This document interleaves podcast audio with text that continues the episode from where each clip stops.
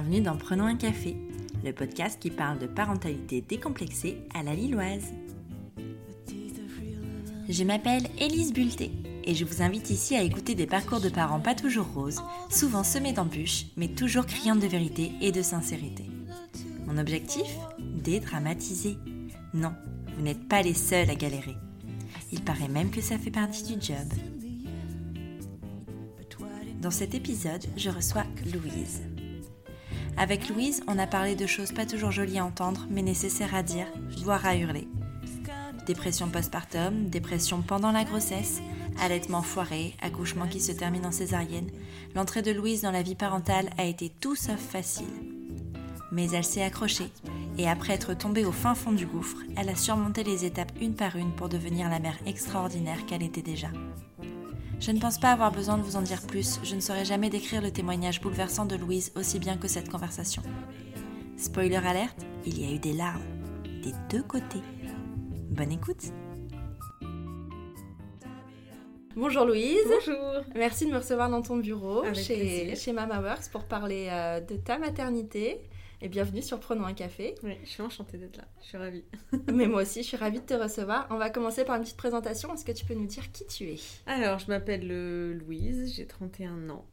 Euh, je suis euh, entrepreneur parce que j'ai une marque de cosmétiques qui s'appelle euh, Cozy. Mhm. Je suis également, euh, alors j'aime pas trop le mot influenceuse, mais c'est un peu ce qu'on dit aujourd'hui sur le influenceuse sur le mode de vie zéro déchet, écolo, etc. Donc j'ai un peu une double vie là-dessus. Euh, je suis mariée à Raphaël, mon conjoint depuis maintenant 7 ans. Et j'ai un bébé qui va avoir un an, qui s'appelle, elle s'appelle Isée, une petite fille. Félicitations. Merci. Euh, je, vais, te- je vais rentrer dans le vif du sujet. Ouais. Euh, comment est venu. Est-ce que ton désir de maternité est quelque chose qui est ancré en toi depuis longtemps ou est-ce que c'est quelque chose qui s'est décidé un peu sur le tard, entre guillemets? Euh, alors, j'ai toujours su que je voulais avoir un enfant. Voilà, c'était un, deux, voilà, c'était Mhm. toujours dans ma tête, je me suis toujours dit euh, que j'en voulais en avoir. J'adore les enfants, j'adore être en contact avec eux. Mais de là à passer le cap d'avoir un enfant, pour moi, c'était assez euh, compliqué parce que je me disais, j'adore être avec eux, mais j'aime bien quand ils retournent avec leurs parents. Ouais. tu vois? Oui. Et j'aime bien avoir ma petite vie tranquille. Et avec mon compagnon, on s'est toujours dit que si on n'avait pas d'enfant, c'était pas grave, qu'on serait Ouais. heureux malgré tout. Et que voilà, ça, ça se passerait très bien tous les deux, il n'y avait pas de problème sur ça. Lui n'était pas particulièrement attiré ou intéressé par euh, le fait de devenir papa ou d'avoir un enfant, c'est pas Ouais. quelque chose qui le faisait kiffer. Et au final, euh, au fur et à mesure des années qui passent, on a eu des grosses conversations là-dessus. Mm. Genre, je sais pas, c'était pas tous les mois, c'était tous les Ah deux ouais. mois, on en parlait souvent, on se disait, bah, si on a des enfants, qu'est-ce qui va se passer? Euh, Est-ce qu'on est prêt à remettre en cause certains trucs? Euh, Nous, on adore voyager, donc est-ce Mm. qu'on est prêt à mettre ça en stand-by ou alors en voyager différemment? Et puis au fur et à mesure, on s'est dit, bon, écoute, tu sais quoi, on va essayer de faire un peu tout ce qu'on a envie de faire dans notre vie avant d'en avoir un. Ouais. Euh, et puis on en a pu parler comme ça pendant des mois, voire des années, on n'a pu parler du tout. Euh, on a, on s'est mariés, on a fait un tour du monde. Moi j'ai monté ma boîte, voilà. Et je suis arrivée à un moment où je me suis dit, je crois que c'est le bon moment, Mhm. mais j'assumais pas encore de, enfin j'avais extrêmement peur. Ouais. J'étais flippée, on était flippés tous les deux. Donc on n'en parlait plus en fait, Ouais. parce que j'avais vraiment peur de ce qui allait se passer. Et tout d'un coup j'ai eu un, un- un envie de prendre, en- prendre soin de quelqu'un, donc j'ai pris un chat. Ouais. Genre, mais Moi, je crois qu'on fait tout ça. rien à voir. Mais c'est pour voir si tu peux le maintenir en vie, tu sais. Exactement ça. J'avais envie de prendre soin de quelqu'un et donc j'ai adopté un chat. Ouais. Euh, et puis, Il est toujours vivant. oui, il est Ah. toujours vivant. Et genre six mois après, j'en ai adopté deux autres d'un coup, Ah oui.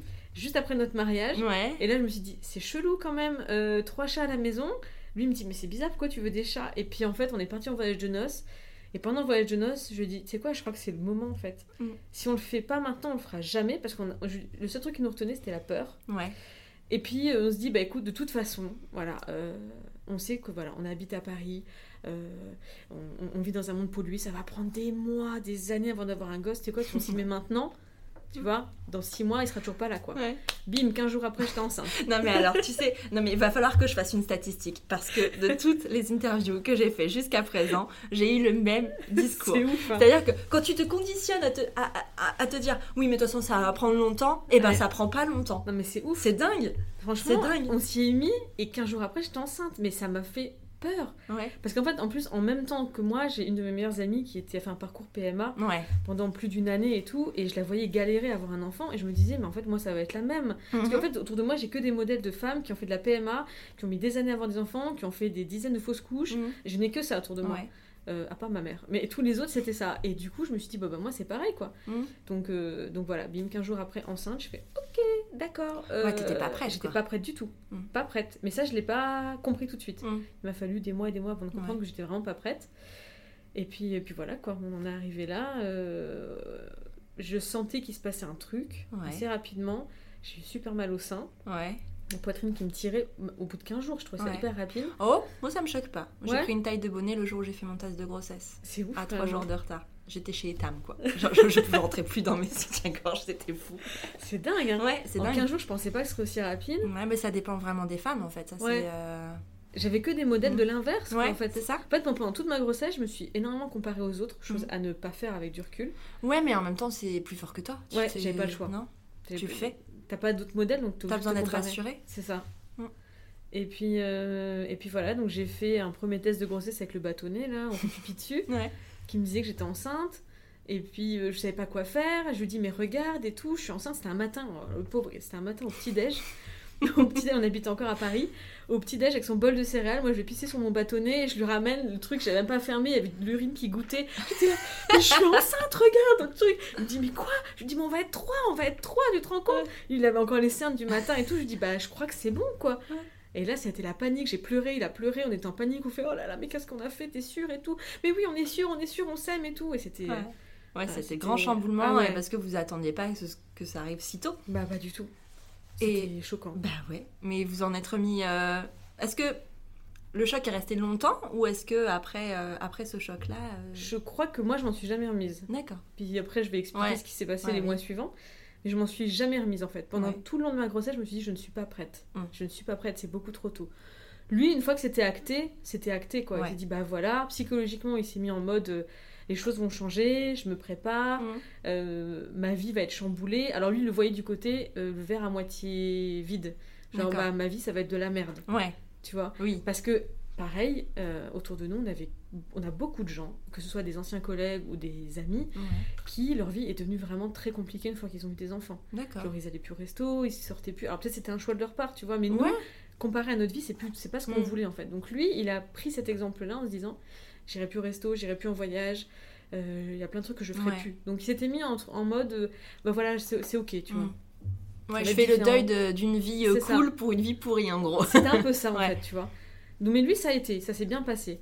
Euh, moi, en fait, j'ai tout de suite été voir mon, mon gynéco, parce que c'était un gynéco à l'époque. Ouais.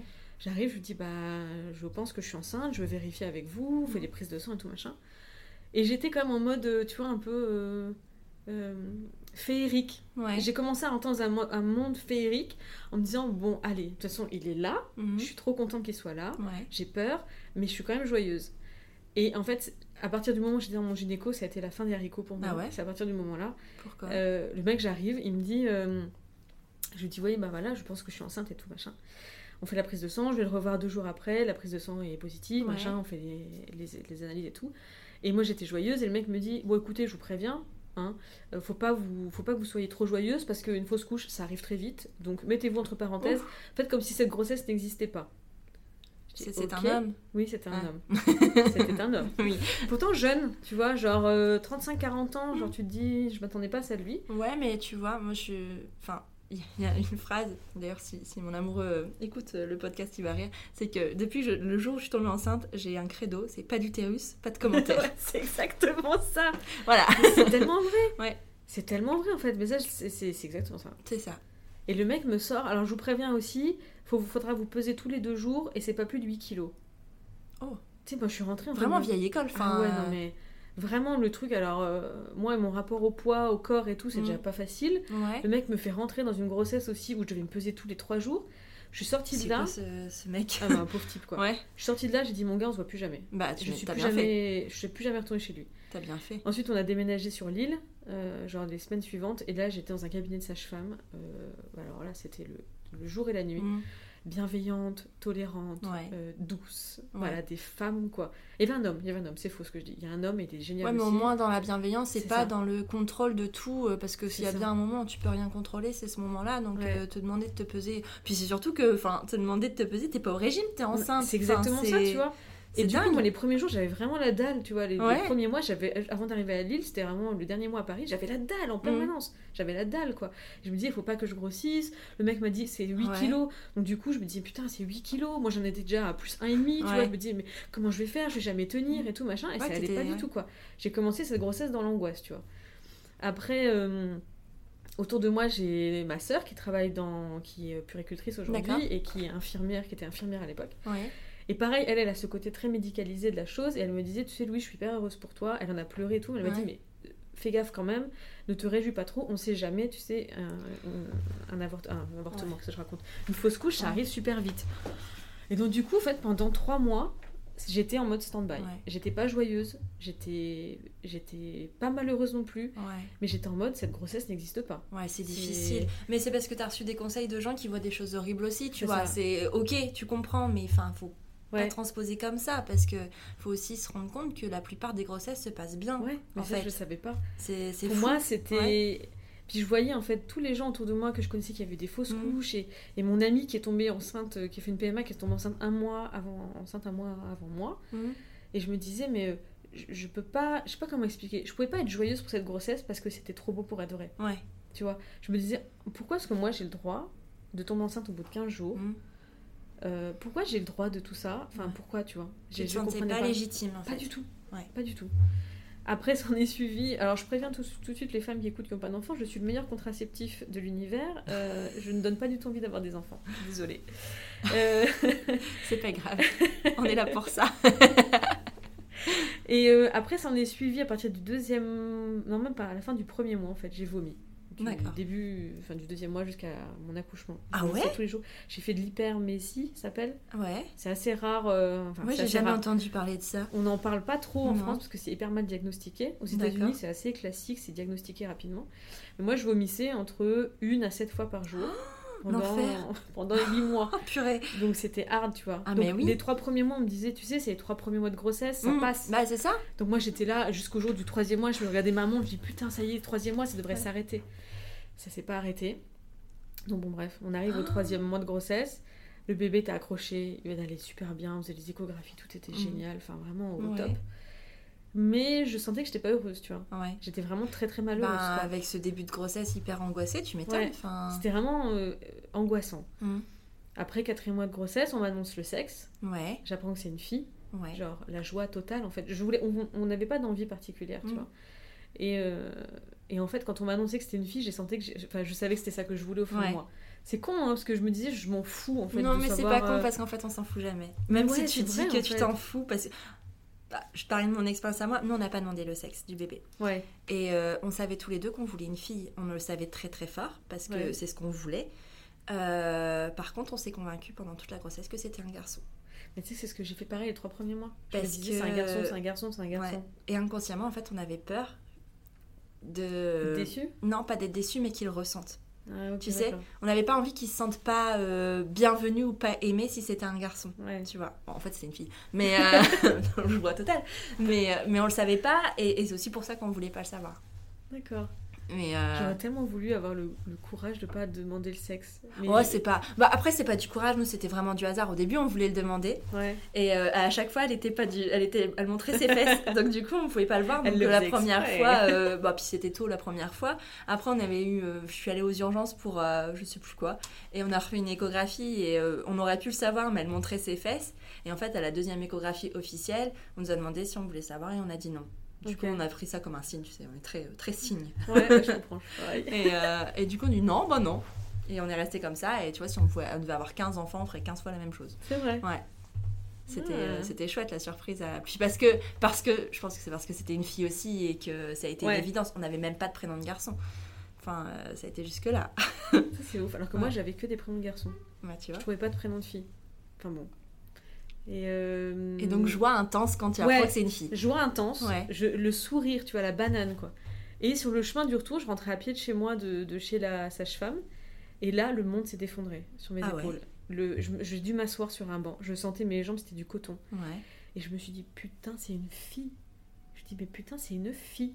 Euh, comment, comment, moi, en tant que femme qui a vécu des trucs pas trop cool en tant que femme, Mhm. je vais pouvoir éduquer une autre femme sans lui transmettre en fait mes, pas mes névroses, tu vois, Mhm. mais mes, mes traumatismes de Ouais. l'enfance, mes traumatismes de jeune femme. Voilà, je me suis dit, comment je vais faire en fait? Je vais Mhm. jamais réussir, quoi. Et c'est à partir de là que c'était un peu la descente aux enfers, Ouais. quoi. C'est à partir de là où j'ai réalisé qu'il y avait vraiment euh, un truc qui allait vraiment pas. J'étais extrêmement angoissée, ça, a été, ça allait vraiment pas du tout. Ouais. Et euh, je disais tout le temps à Raphaël, tu sais, franchement, je suis pas très heureuse d'être en... Enfin, je lui dis, c'est pas le fait d'être enceinte, je lui dis, mais je suis pas heureuse. Mm. Il y a un truc qui va pas, un truc qui va pas. Je disais tout le temps à... au personnel médical que je rencontrais, ça va pas, je suis pas bien, je suis Mm. triste, je pleure souvent. Oui, vous inquiétez pas, c'est les hormones, vous savez, les femmes, vous êtes vraiment très sensibles à cette période avec les hormones, etc. Mhm. Euh, ça va passer, ça va passer. Et tu vois, puis ça continue, ça continue, ça continue. Je dis- J'arrivais pas à, à- Je vais pas dire à aimer ce bébé, parce que Mm. c'est pas vrai, mais j'arrivais pas, tu vois, à, à caresser mon ventre et à lui Ouais. parler, tu vois, j'étais... J'étais totalement bloquée, en fait, j'étais totalement bloquée pour le truc. Et puis, euh, et euh, Raphaël me dit, bah écoute, c'est quoi, on va partir en vacances, parce que Mhm. je vois que t'es malheureuse, on va se faire des vacances. C'est peut-être ça en fait, tu bosses trop, Mhm. en même temps tu montes ta boîte, euh, j'ai écrit un livre pendant les premiers mois de ma grossesse, enfin tu Ouais. vois, c'était un truc, Oui, il y avait beaucoup de choses en même temps. ah ouais, beaucoup de trucs. Et il me dit, tu sais quoi, franchement, on va prendre des vacances, je suis sûre que ça va aller mieux. Mhm. On part en Andalousie. Euh, et en fait, pendant les 15 jours, j'ai fait que chialer. J'ai D'accord. pleuré, pleurer, Ouais. pleurer, pleurer. Déprimée. Mais déprimée, avoir des idées noires. Ouais. Je voulais rien faire, je voulais rien manger, je voulais pas visiter les trucs. Euh, je restais prostrée dans la voiture. Tu vois, j'étais comme Mhm. ça. Il me dit, viens, on sort, on va voir cette église, tu vois, un truc. Je dis, non, je peux pas. Je peux pas, je peux pas, j'ai pas envie. J'étais hyper triste, quoi. J'étais Ouais. hyper de mauvaise compagnie, franchement. Et, euh, et en rentrant euh, en rentrant de tout ça, j'ai dit à Raph, je, ça va vraiment pas en fait. Je Mm. lui dis ça va pas, tu vois, les vacances ça m'a rien fait et tout. Donc j'étais à l'hôpital où je où- à la maternité où j'ai accouché, donc c'était à Saint-Vincent. D'accord. Et là je commençais à être suivie pour les échos et tout ça. Mhm. Je faisais sage-femme et euh, Saint-Vincent. Ouais. Et là euh, je leur dis que ça va pas du tout, que je suis pas bien du tout. Et ils me disent, bah, on a un pédopsychiatre ici qui peut vous prendre en charge pour vous aider à passer le truc en fait. Mhm. Et donc, euh, les trois derniers mois de la grossesse, j'ai vu ce pédopsychiatre. euh, et en gros, il, il s'est révélé que. Alors, il m'a dit en gros, pour devenir maman, faut tuer la maman, faut tuer votre maman intérieurement. Mhm. Et en fait, pendant euh, les trois mois-là, euh, j'ai bossé avec lui. Enfin, il m'a aidé à comprendre quel était mon problème. Ouais. Euh, les trucs que j'ai vécu étant petite qui ont- qui m'ont vraiment traumatisée, les attitudes qu'ont eu mes parents avec moi qui, avaient, qui, qui étaient complètement à l'inverse de moi ce que je voulais faire avec ma fille. Ouais. Enfin voilà, il y a beaucoup de choses qui sont remontées, il m'a aidé à les identifier, donc j'étais consciente qu'il y avait des soucis, ça allait toujours pas mieux. Mhm. Euh, on m'a proposé de prendre de, de l'homéopathie, des machins pour me calmer, je voulais pas prendre ça. Mhm. Et puis bon voilà, après euh, j'ai commencé à beaucoup me renseigner sur l'accouchement, sur Ouais. l'allaitement, je me suis dit bah je peux pas contrôler ma grossesse, mais je, mais je vais contrôler l'après, tu vois. Donc j'ai commencé, lol. Oui, lol. J'avais envie de dire lol, mais je me suis abstenue, tu vois. Je me suis dit, oui. lol. Donc j'ai commencé à tout savoir sur l'allaitement. Ouais. Mais alors là je suis, je suis, tu vois, tu peux me poser une question, je sais tout sur l'allaitement Ah. Mais c'est intéressant parce que quand même, il faut savoir beaucoup de choses sur l'allaitement. Ouais, mais apparemment je savais pas encore assez Ouais. parce que tout a foiré. Ah. Donc euh, je savais tout sur l'allaitement, l'accouchement naturel, je savais tout de A à. Z. Euh, tous les vêtements de ma fille étaient prêts, la chambre était prête, tout était peint, nickel, machin. Mhm. J'avais déjà le baby cook que j'avais acheté d'occasion, j'avais déjà tout, enfin le lit en cododo, tu sais c'était clair quoi, Ouais. l'éducation était prête quoi. Tu vois, je me suis dit Ouais. je peux pas contrôler ma grossesse. J'arrête pas de grossir parce que je fais que bouffer parce que en plus de vomir, je pouvais manger que des trucs gras. Ouais. Enfin, c'était la merde quoi. Euh, ben, je vais contrôler l'après quoi. Et voilà, et en fait on contrôle rien. hein. Ah non, ah non, à partir du jour, de toute façon, on- bah, tu contrôles même pas la conception en fait. Donc, euh, non, tu contrôles jamais C'est rien. ça. En fait, c'était assez difficile, moi qui aime bien tout contrôler. Ouais, il y a Et une part de ça. Ça m'a, en fait, depuis maintenant, je veux plus rien contrôler parce Mm. que je me rends compte qu'on peut rien contrôler Non, dans la vie. en peux fait, rien tu faire. Et c'est hyper an- anxiogène. Et puis, euh, et puis voilà. Donc, euh, ma fille devait arriver fin août. Ouais. Depuis, depuis, euh, j'enchaîne un peu tous les, tous les thématiques. Ça te va Non, c'est pas grave, Ouais. on est en conversation. Moi, je pense que c'est hyper fluide et tout va bien. Vas-y, continue. non, c'est top. En puis, on reste quand même dans une chronologie. Hein. Ouais. Ah bah oui. Bon, bah ça va. Non, t'inquiète pas. Vas-y, continue, te censure Et euh, ah, attends, c'était quoi? C'était au début du 9 mois. Euh, J'en pouvais plus quoi. J'avais pris euh, 20 kilos. Euh, je me sentais énorme. Enfin, 20 kilos sur 1m63, tu vois, ça fait quand même lourdin, quoi. Mhm. J'avais du mal à marcher. Je rentrais dans deux robes. Ouais, Une puis paire de tongs. j'imagine qu'avec la chaleur, euh, Canicule. laisse tomber. Puis on me forçait à mettre des bas de contention. Oui. Donc je sortais dehors avec des chaussures ouvertes et des bas de contention. Mmh, Couleur chair. au top du glamour. Ouais, ma petite robe, ma culotte de grossesse, que je mettais des culottes de grossesse qui arrivaient jusque sous les Oui. aisselles, des brassières d'allaitement, parce que je pouvais plus mettre de soutif, Mhm. mes seins étaient. Enfin, c'était. Ah, on est loin de l'image de la femme enceinte des magazines, tu vois. ça. Mais parce que c'est la vraie vie en fait. En ça. vrai, ça se passe comme ça. Mais tu sais, moi j'en voyais plein dans la rue, mais genre bombasse, Mhm. genre euh, petit short, genre oh tiens, je suis enceinte. Tu vois, de dos, on Ouais. dirait même pas qu'elle était enceinte. Moi, de dos, de face, de derrière, dans le, dans le noir, on savait que j'étais enceinte, quoi. J'étais énorme, quoi. Ouais. Et, euh, et, euh, et j'ai commencé, tu vois, à me dire, mais, euh, mais qu'est-ce qui va se passer après? Je, je commençais à paniquer. Et, euh, et mes copines qui étaient enceintes en même temps que moi, dont celle qui a fait une PMA, Ouais. je lui dis, mais tu sais, euh, est-ce que toi, ça s'est bien passé ta grossesse? Tu vois Moi, je lui dis, je suis hyper malheureuse, quoi. Mmh. Elle me dit non, moi j'ai jamais été aussi heureuse que ça. Genre elle vivait une grossesse euh, Ouais. idyllique quoi, tu vois. Une autre copine à moi qui était enceinte, elle me dit bah tu sais moi à part vomir et tout, moi ça va, je suis hyper Mhm. heureuse quoi. Et en fait je me suis comparée ton- pendant ce dernier mois à toutes les grossesses que j'ai entendues.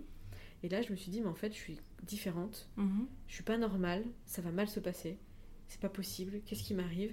Et là ça a vraiment été la descente. Alors Ouais. tu vois les enfers, moi j'étais encore en dessous. J'ai passé le dernier mois couché sur mon canapé. Ouais. Je pouvais plus bosser. euh, j'ai répondu à mes mails de manière totalement aléatoire. Je me forçais parce que je me disais quand même j'ai une entreprise à faire tourner, tu vois. Mais Mhm. c'est marrant parce que mes deux collaborateurs ils se sont jamais rendus compte de rien, tu vois. C'est vrai?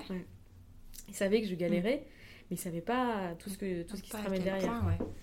Et donc début août je me dis bon tu sais quoi Louise t'en peux plus. Euh, franchement j'ai commencé à me dire je vais prier pour qu'elle arrive plus tôt quoi, tu vois. Mhm. Même si je savais que c'était dangereux pour sa santé, j'étais en train de me dire j'en peux tellement plus que j'ai envie qu'elle arrive plus tôt. Bref, ça n'a rien changé. Le jour du terme, elle était toujours pas là, pas de contraction, rien, que dalle. Ouais, jusqu'au bout quoi. Tu sais, moi j'arrive à l'hôpital, je fais bonjour, c'est mon jour du Mm. terme, euh, qu'est-ce qu'on fait? Ah, bon, on va ausculter, rien, que dalle. Le mec me dit, bah, je peux vous faire un décollement des membranes. Tu vois, le truc, je savais pas ce que c'était. Mais, alors euh, c'est fou parce que toutes les femmes apprennent ce que c'est le jour Bah ouais, où ils te le proposent. Mais on ça. te dit pas avant. Non. non plus, je savais pas ce le que mot il fait c'était. flipper, tu vois, Mhm. décollement des membranes, je me dis, il va prendre ma peau, il va l'arracher, je sais pas. Et je lui dis, ça fait mal, et il me dit, non, non, ça va et tout. Il t'a dit que euh, ça faisait pas mal. Ouais, Ah. il m'a dit, ça va. Pas d'utérus, pas de commentaire encore celui-là. C'est ça. C'était un interne en plus, tu vois, le, le mec me dit ça, je lui dis dire bon bah t'as l'air de savoir ce que tu fais. Je lui dis bah ok, allons-y quoi. Il me le fait. Bon effectivement j'ai pas eu mal la première fois. Ouais. Je dis bon bah ok ça fait une, ça fait une vilaine contraction, Ouais. mais j'ai pas eu particulièrement mal. Bref, il se passe rien. Il me dit bon bah normalement là dans les deux heures les contractions vont lâcher et hop là c'est parti quoi. Deux heures se passent, trois heures se passent, que dalle. J'étais à la maison, je dis bon, rien du tout. Bon, je dis bah ok, bah tu sais quoi, euh, tant pis. Il me dit bah revenez demain, on va voir ce qui se passe. Je reviens demain, il me refait un deuxième décollement et là j'ai douillé ma mère. Ce Là, qui n'avait pas été fait. euh, Ah, pas bien. fait, Là c'est une nana qui me l'a fait, elle m'a dit je vous préviens, mes décollements, ils, ils enchaînent avec une grossesse, de- euh, l'accouchement derrière. Mm. Effectivement, vu la douleur que j'ai eue pendant ce décollement, je me suis dit putain, j'en peux plus. En fait, tu vois, avec du recul, je pense que je l'aurais pas fait, ce décollement. Mais j'en pouvais tellement plus Oui, mais c'est ça. que, que du coup, c'était vraiment une question de survie mentale. quoi. Mhm. Je, je pouvais pas, tu vois. Ouais. Et je voulais éviter tous les produits chimiques, euh, l'ocytocine. ouais, le, ce le que- déclenchement euh, par, euh, par les médicaments, tampon, ouais, je sais par pas quoi. Ouais, non, mais je, Je voulais éviter ça. On rester le plus naturel possible. Voilà, tu vois. Et donc, ils m'ont fait ce décollement. Je rentre à la maison et là, je commence dès, dès le, dès le bus, tu vois, à sentir les Mhm. contractions et tout machin. Et c'était hyper, euh, hyper aléatoire. On rentre à la maison. Bref, il se passe en gros euh, 24 heures où j'avais des contractions Ouais. assez, euh, assez euh, bizarres, tu vois. Ça Mhm. restait, ça partait, ça restait.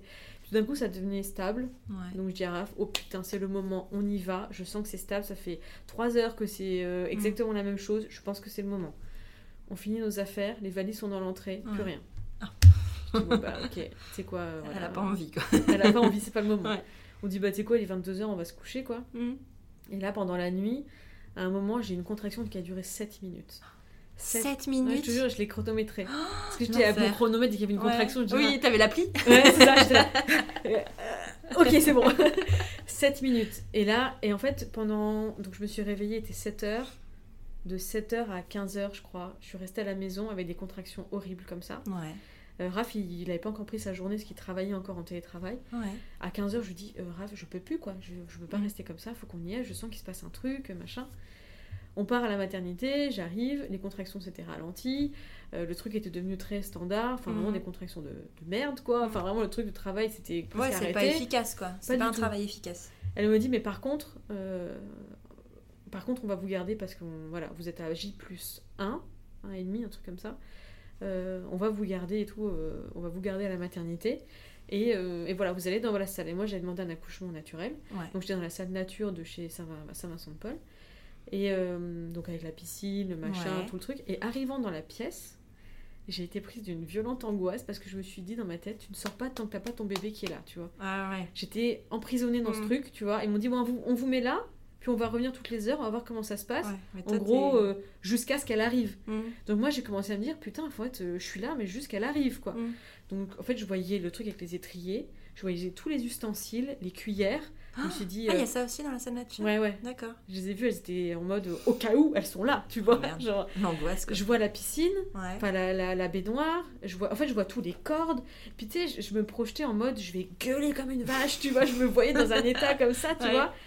Et euh, j'ai commencé à pleurer, pleurer, pleurer, je me suis dit oh putain, je suis pas prête, je suis pas prête, je suis pas Mm. prête, et là je me suis rendu compte que j'étais pas prête en fait, du tout. Mm. Ça faisait 9, mois que j'étais pas prête quoi, j'étais, c'était, c'était, euh, c'était très bizarre comme sensation. Raph part chercher les valises, et je me dis bon, de toute façon Louise t'es là, elle va sortir, prends sur toi, Ouais. c'est le moment ou jamais. Je commence à faire mes petits exercices que j'avais fait en préparation en- à la naissance. Préparation à la naissance qui est sympa, hein, Mhm. mais ça te prépare pas vraiment à T'as fait un truc quoi. classique?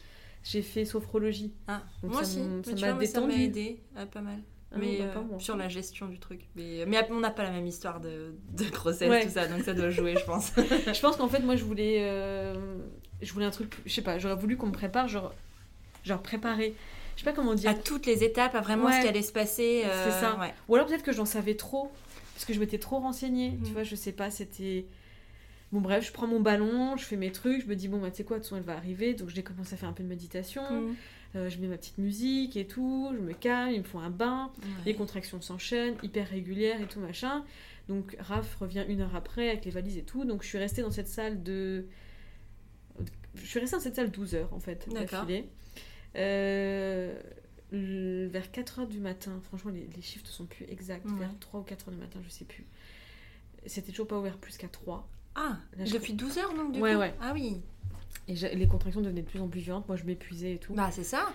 Euh, le bébé allait bien. Elle, Ouais. elle allait bien dans le ventre et tout. Raph s'était endormi parce qu'il en pouvait plus, quoi. Bah, il puis, épuisé. Moi, j'étais dans ma baignoire et je, je faisais tout. euh, Mm. Voilà, les douleurs, ça allait, tu vois, mais je commençais vraiment à fatiguer. Mm. Et vers 3-4 heures du matin, les nanas, les sages-femmes arrivent, elles me disent, mais ça va euh. Je lui dis, en fait, je voulais surtout pas avoir de péridurale. Ouais. Tu vois, pour moi, c'était l'échec. Tu vois, j'avais déjà échoué ma grossesse, c'est comme ça que je le ressentais. Ouais, d'accord. J'ai échoué ma grossesse, euh, j'ai tout échoué, quoi. Mm. Donc, il me fallait un accouchement naturel, tu vois. Ouais. Donc, il me fallait, c'était mon truc, quoi. C'est Si j'y arrivais pas, voilà. Elle me dit, mais en fait, on peut avoir la péridurale. Je dis, non, non, non, moi, pas de péridurale, moi, c'est naturel ou jamais, quoi. C'était mon truc, quoi. Il Ouais. fallait que j'y arrive. Et, euh, et elle vérifie, elle me, dit, elle me dit, ben, franchement, on est à 3. Ça fait, ça fait maintenant 12 heures que vous êtes ici, plus vous étiez Plus encore avant chez vous, les contractions. Elle dit, là, il y a un truc qui se passe, en fait. Mm. Il y a un problème. euh, voilà, on va- pas insister. Et en fait, après, euh, on a beaucoup discuté avec Raphaël, on a discuté pendant une bonne demi-heure, etc. Et là, euh, et là on dit, bon, écoute, c'est quoi, euh, voilà, je, je vais pas, je vais pas faire la meuf qui se- qui s'obstine. Mm. Voilà, ok, péridurale. On sort de la pièce, qui était quand même une pièce nature, donc tu sais, hyper... assez, euh, assez nature, quoi, tu Ouais, vois, hyper douce, euh, euh, zen, un peu, apaisante ouais. et Mm. tout. Et là, bim, on me fout dans une pièce d'accouchement classique, moins quoi. zen. Beaucoup moins Ouais. zen, toutes les machines, on me fait la péridurale dans le dos, euh, tout d'un coup, je sens plus mes jambes. Ah oui, ça a été, euh, Ah, comme c'était ça, assez vraiment, rapide, ouais. toutes les machines qui font bip bip bip partout, le cœur du bébé que j'entends en permanence. Ouais. Enfin, tu sais, tout d'un coup, c'était vachement anxiogène, tu vois, anxiogène, anxiogène. Euh, mais je dis à Raph, oh putain, je sens plus rien, c'est trop Mm. bien. Tu vois, Ouais, à un moment, ça. m'a un peu calmé, ça m'a soulagé. Ça permet de te reposer aussi. C'est ça. Enfin, Je me suis endormie deux heures, tu vois. Euh, Raph, il s'est endormi un peu. Et puis là, il y a la relève des sages-femmes. mm. Euh, Enfin, franchement, mon accouchement, c'était tellement la merde. Euh, et au final, euh, je suis restée là, donc de, je sais plus, 4h du matin jusqu'à 15h. D'accord. Le col ne s'est jamais ouvert plus que 5. Ah, Et, euh, et en fait, vers 13h, les sages-femmes se relayaient ouais. Pour me dire, écoutez, voilà, euh, ça va pas. Le bébé va bien, le cœur va bien, mais il y a un truc en fait. Il y a Mm. un truc. Elle descend pas, le col, le col ne s'ouvre pas plus. Il y a un truc. On vous prévient, on vous laisse encore un peu de temps, mais ça va finir en césarienne. Ouais. Là, moi, je dis, oh putain, la césarienne, et Mm. jamais de la vie, j'aurais imaginé faire une Ouais. césarienne. de- Je m'étais même pas renseignée sur le truc, tu vois. Genre, quand on a fait les cours euh, d'accouchement, euh, préparation à l'accouchement, j'avais même pas été au rendez-vous où ils parlaient de la césarienne, parce que pour moi, c'était Oui, ça, impensable. c'était pas. Non moi faire une césarienne mais non c'est pas possible ça arrive à personne tu vois Mm. Euh, et là je dis bon bah tu sais quoi euh, je vais tout donner quoi les deux dernières entre 13h et 15h j'ai demandé un ballon j'ai demandé en fait t'as des sortes de ballons plats que tu mets même si t'as une péridurale Ah ouais où tu t'assois et tu peux faire des trucs comme ça Ah ouais. Je sur connais le pas siège pour tout. faire bouger ton ton Mm. col et tout j'étais là je faisais mes trucs enfin j'ai tout donné quoi Ouais. À 15h tout le monde arrive et dit bah voilà on, on y va quoi vous avez tout donné et tout Mm. là Raph et moi on s'effondre Ouais.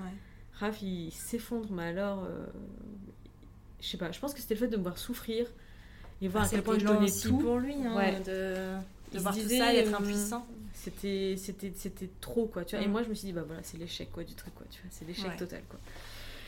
Et donc, bref, nous voilà partis euh, en moins de deux. Raph, il lui dit, bah vous allez vous préparer. Il a pu assister, ouais, quand Ouais. même. euh, ouais. Il va se préparer. Et moi, en fait, je suis partie et, et je me vois encore sur le truc, le lit, Mm. là, je sais pas comment on dit, dire, mais Raph, Raph, t'es où, t'es où? Et je le voyais plus, en fait, il est Mm. parti. J'arrive dans la salle. Alors, tu vois, c'était vraiment, tu vois, genre euh, trois salles, trois ambiances, quoi. Ouais, tu vois, c'est Ouais, encore autre chose, la salle de césarienne. J'arrive dans la salle, il y avait 15 personnes. Ah oui. Bonjour Enchantée. Bonjour Euh, Là, j'ai commencé à vomir. J'ai vomi Ah toutes ouais. mes tripes. J'ai fait que dégueuler, dégueuler, dégueuler. Euh, 15 personnes, on te dit, on essaie de te rassurer, on t'accro- on t'accroche les bras en croix parce que après tu trembles. Donc j'ai la- j'ai tremblé comme ça pendant toute la césarienne. C'est à cause de la comment on appelle ça du du truc pour m'endormir quoi, D'accord, euh, l'anesthésiant, ouais. anesthésie, j'ai commencé à, à trembler. Raph arrive avec son truc, il reste à côté de moi. Et là, on me dit, bah voilà, euh, on, va, on va ouvrir. Donc ils ouvrent et après ils me disent, bah voilà, euh, poussez. En fait, ils t'in- ils t'incitent quand même, Ouais. tu vois, à pousser pour Faire que tu aies comme cette un sensation de d'accouchement par le bas. Mm. Et parce qu'apparemment, ça les aide, parce qu'en contractant les peu d'abdos qui te restent, ça aide le bébé à remonter vers Ouais. euh, l'ouverture. Bref, ils font ça, euh, et là, ils sortent Isée, tu vois. Mhm. Je suis désolée, je suis hyper émue. Non, c'est pas grave. Tu vois, c'est fou parce que c'est quand même un an après c'est toujours. euh, C'est rien, non. Et puis, c'est pas n'importe quelle année. C'est Ouais. l'année la plus, la plus intense aussi. Et puis, Mm. c'est pas juste un an, c'est un an plus neuf mois. Ouais, c'est exactement ça. C'est pas un an. C'est ouf, hein, putain.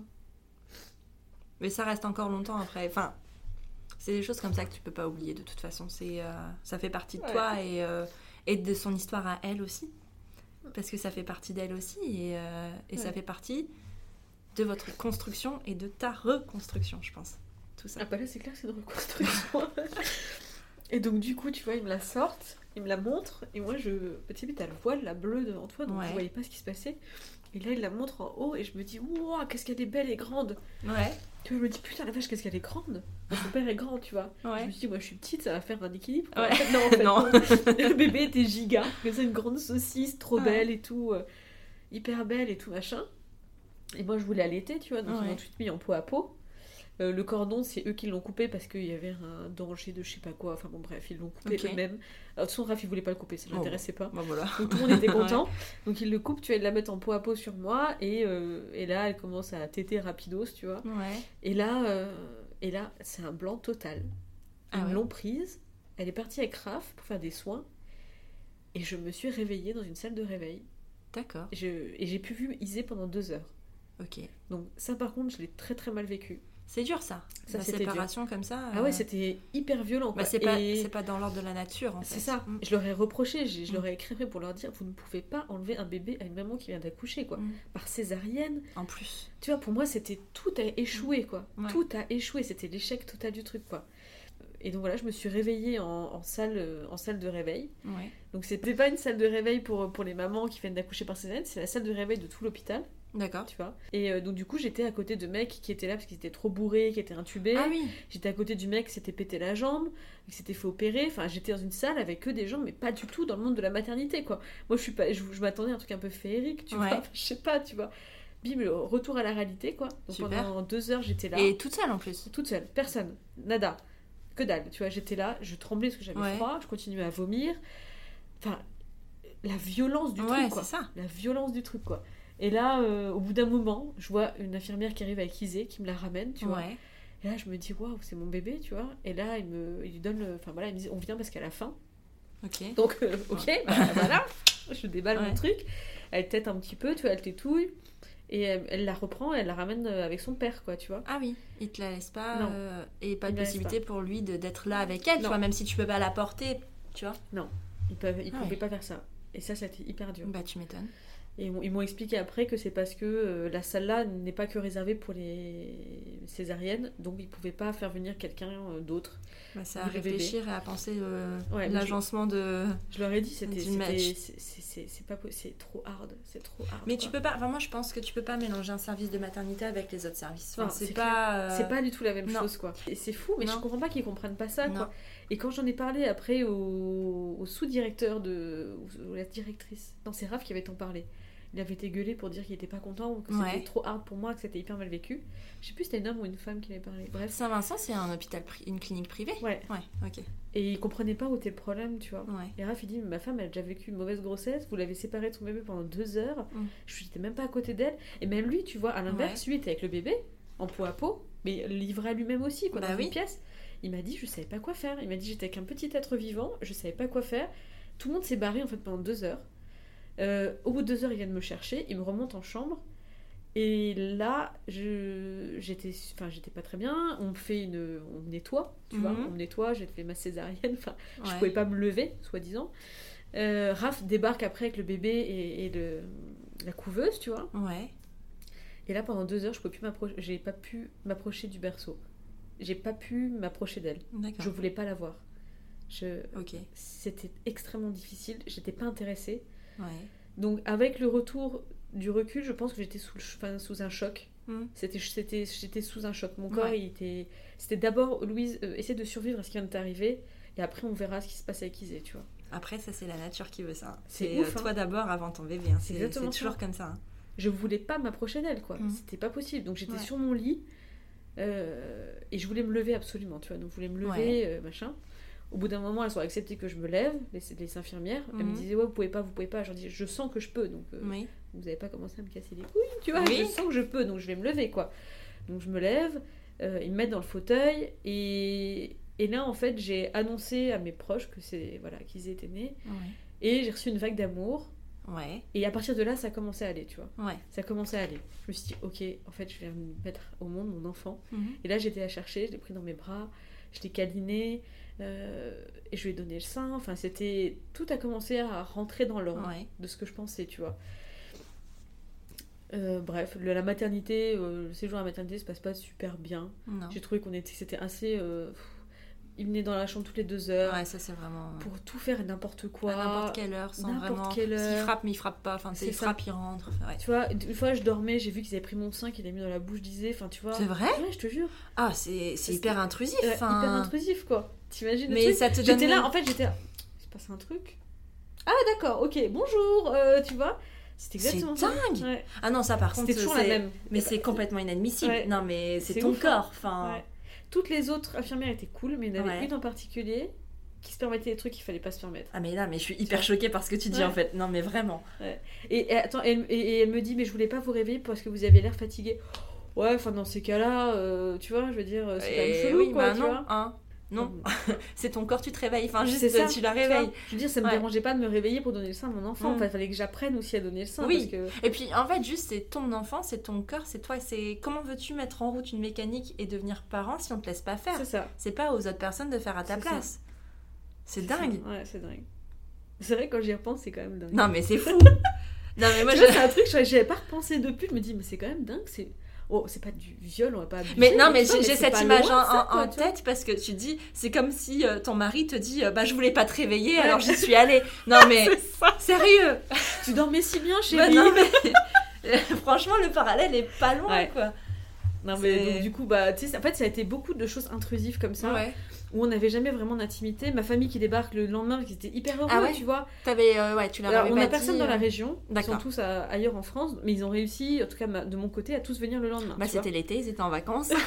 non mais. Donc il y avait la braderie en même Ah, temps, en tu plus. sais, donc tout le monde était au taquet, quoi. Ouais. Tu vois, braderie, naissance, tu vois, ils avaient déjà réservé leur truc, enfin bref. Euh, donc tout le monde débarque le lendemain. Euh, puis tu sais, ils te voient dans un état euh, second, je sais pas. Ouais, en fait, bah, je- en fait, pas- avec du recul, j'aurais voulu voir personne pendant longtemps, tu vois. Et tout le monde débarque. Ils t'ont pas conseillé en préparation? Ils m'ont dit ne faites pas venir les gens le jour J. Mais en fait, au téléphone, comme ils étaient tous heureux, ils m'ont dit on arrive, on arrive, avec plein de bienveillance. Ouais, t'as Je me suis pas dit, je peux pas leur dire fuck, ouais. tu Ouais, vois. je comprends. Venez, venez. Je tu vois. vois, ouais. Et puis voilà, donc euh, le séjour à maternité, voilà. Euh, la- L'allaitement se déclenche, mais pas forcément hyper bien. J'avais des douleurs extrêmes, vraiment très très très très mal, beaucoup de crevasses et tout. Euh, et puis euh, Isée prenait pas beaucoup de poids, Euh, elle avait perdu, elle avait perdu pas mal. Donc au bout de 4 jours, on veut toujours pas qu'on on veut, on veut pas qu'on sorte, tu vois. Et là je dis bah moi de toute façon c'est clair et net, je vous préviens, moi je sors, je suis malheureuse Mm. ici.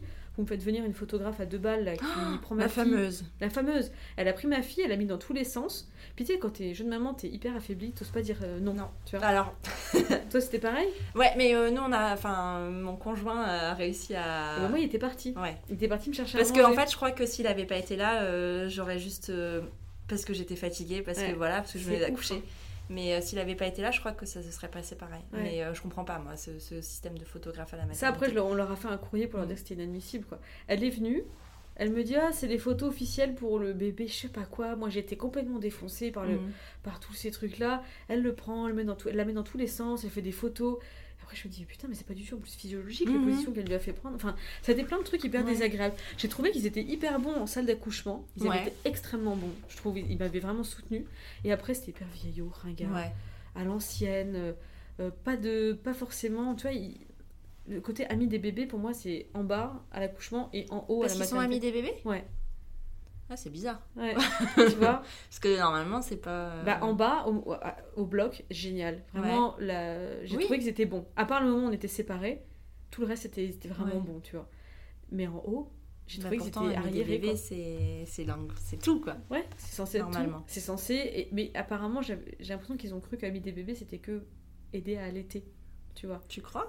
Moi, c'est comme ça que je l'ai ressenti. Parce que le reste, j'ai pas trouvé ça forcément hyper. euh, J'ai pas trouvé ça hyper euh, bienveillant Ouais. pour la maman et le bébé. Ouais. Tu vois, c'était beaucoup sur Isée, mais sur moi, c'était un peu, bah voilà, t'as accouché, t'as pondu, voilà, c'est bon, quoi, tu vas t'en remettre, t'es une grande fille, quoi. Ouais. Donc voilà, donc Raph il dit, bah, on vous explique euh, clairement, voilà, ça fait 4 jours qu'on est là, ma femme est malheureuse, on se casse, quoi. Donc on va vous faire un courrier. Donc on a fait un courrier en disant qu'on se... on partait. Mhm.